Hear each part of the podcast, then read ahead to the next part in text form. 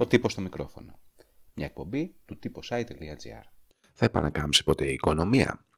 Είναι τέτοια η κλίμακα της κάμψης της παγκόσμιας αγοράς την περασμένη εβδομάδα, κατά το ξέσπασμα της πανδημίας, που αναστήθηκε το φάντασμα του κράχου του 1929 στη Wall Street και η επακολούθη μεγάλη ύφεση της δεκαετίας του 30. Οι συγκρίσεις δεν είναι πια αστείες. Έτσι ξεκινάει το άρθρο του ο Φίλιπ Ίνμαν στον Guardian πριν από μια εβδομάδα περίπου.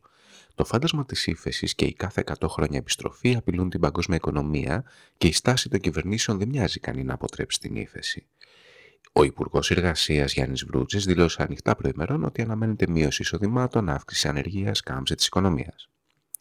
Πώς όμως μπορεί να αντέξει κάτι τέτοιο η ελληνική οικονομία, η οποία υποτίθεται ότι βγήκε από μια δεκαετή κρίση με ακριβώς αυτά τα χαρακτηριστικά, τα οικονομικά μέτρα της κυβέρνησης μέχρι στιγμής είναι δειλά, είτε από την πίεση της πολιτικής εξάρτησης της κυβέρνησης, από τα μεγάλα και ιδιωτικά συμφέροντα, είτε από το λογικό φόβο ότι πολύ σύντομα θα χρειαστούν ακόμα πιο δραστικά μέτρα.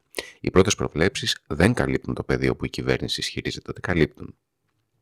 Καταρχάς, το επίδομα των 45 ημέρων με τα 800 ευρώ απευθύνεται σε πολύ συγκεκριμένους επί του παρόντος κλάδους.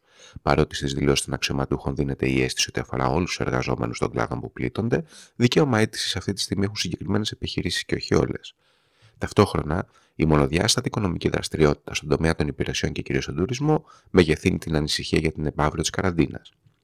Η συνεχής ανακοίνωση ΚΑΔ δημιουργεί την ψευδέστηση της καθολικότητας των μέτρων, αλλά ακόμα και φιλοκυβερνητικά συνδικαλιστικά και κλαδικά όργανα, με ανακοινώσεις τους, αμφισβητούν την αποτελεσματικότητά τους.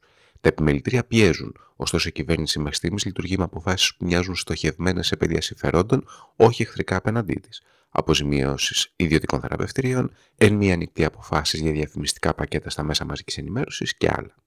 Επί του παρόντος, η πιο γενική ρύθμιση είναι η αναβολή καταβολής οφειλών ή η καταβολή με έκπτωση 25%.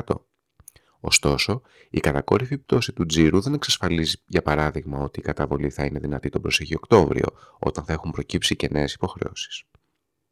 Η κυβέρνηση επί του παρόντος μοιάζει να κάνει συντήρηση των κρατικών εσόδων, ακόμα και με αποφάσεις φανερά βεβαιασμένες, με οικονομικό πρόσημο. Μία τέτοια είναι το κλείσιμο των φοιτητικών εστιών και η μετακίνηση χιλιάδων φοιτητών εν μέσω απαγόρευσης μετακινήσεων. Και αυτή η απόφαση κριτικάρεται έντονα. Πόσο άσχημο όμως μπορεί να γίνει; Το ερώτημα διατυπώνει το πολίτικο στις 16 Μαρτίου με προκείμενο την απώλεια θέσεων εργασίας στι ΗΠΑ και την κατάσταση που αντιμετωπίζει ο κυβερνήτης Τραμπ. Ο πλανητάρχης, ο οποίος χρεώνεται μαζί με τον ομοδιάτη του και ασθενή πλέον Μπόρις Τζόνσον, την αποτυχία στην αντιμετώπιση της πανδημίας, χρησιμοποιεί και αυτός όρους όπως ο αόρατος εχθρός.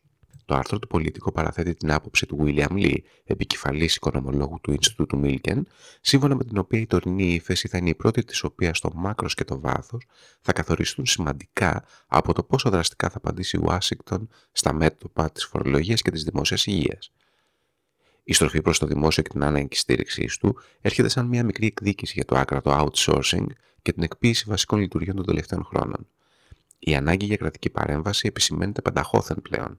Θα ανταποκριθούν όμως όπως οφείλουν οι κυβερνήσεις, ή θα πάμε σε ένα νέο τύπου μνημόνιο, ακόμα πιο επίπονο και χωρίς φως εξόδου; Ακούσατε τον τύπο στο μικρόφωνο. Μια εκπομπή του τύπος i.gr.